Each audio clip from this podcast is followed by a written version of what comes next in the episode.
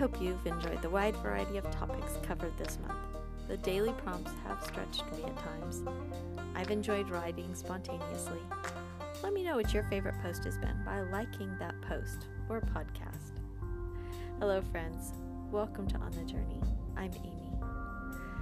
Today, I had just a thought about being a tree.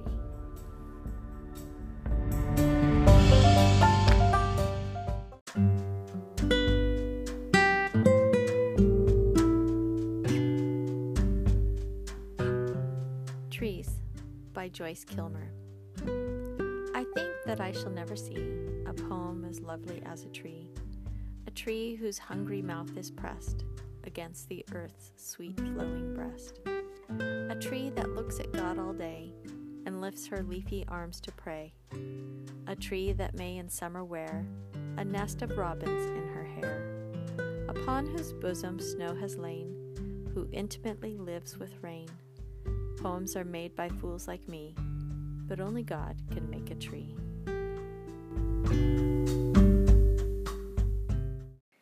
If I were a tree, I would pick the willow tree.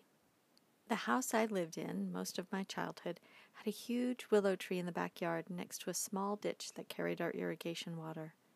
It was so big around that even with my dad and sister and I touching fingers, we couldn't reach all the way around the trunk. My dad had climbed out on a limb and tied ropes around it to make a swing. It was more than twenty feet off the ground.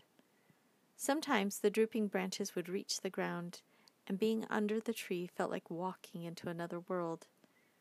I can remember leaning against the tree when I was upset or angry and feeling myself being grounded by the strength of that tree.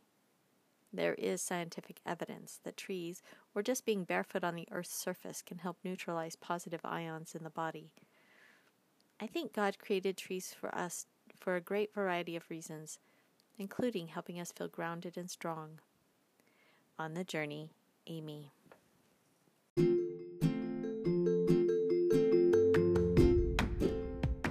P.S. On my blog, I left some end notes about earthing and the health implications of reconnecting the human body to the Earth's surface, and how to ground yourself, and the movie called The Earthing Movie. I hope you'll hop over there and take a look at those.